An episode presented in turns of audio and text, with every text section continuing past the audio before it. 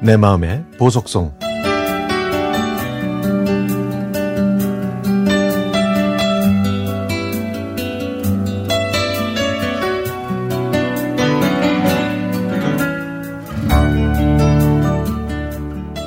나이 칠십이지만 저는 아직도 신문을 배달합니다.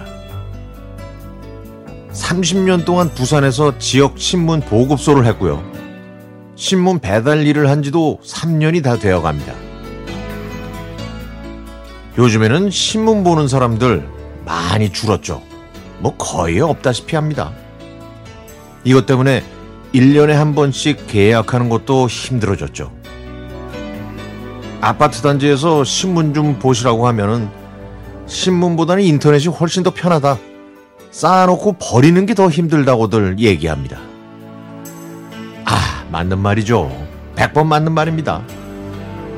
휴대전화로 세상 소식을 다 알 수 있고 동영상으로 뉴스까지 다 볼 수 있으니까 이제 신문은 필요가 없겠죠. 그럴수록 자꾸 옛날 생각이 납니다. 그때는 아쉬울 게 없을 정도로 돈도 많이 벌었거든요.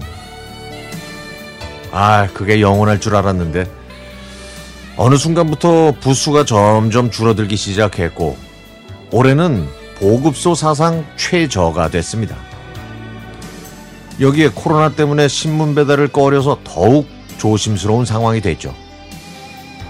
게다가 신문값 수금은 또 시대에 안 맞게 제가 직접 받으러 돌아다닙니다.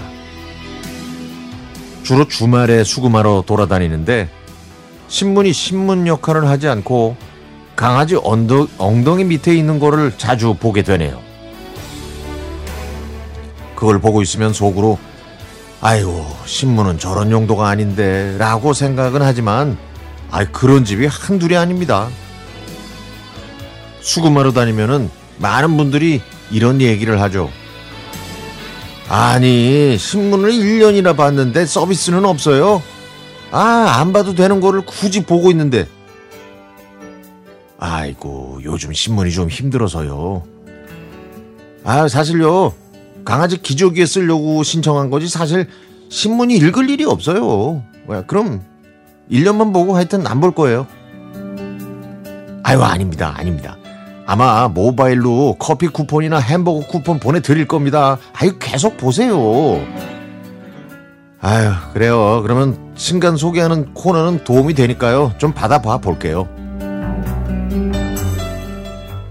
시간이 흐를수록 신문을 넣는 제가 죄인이 되어가는 것 같습니다.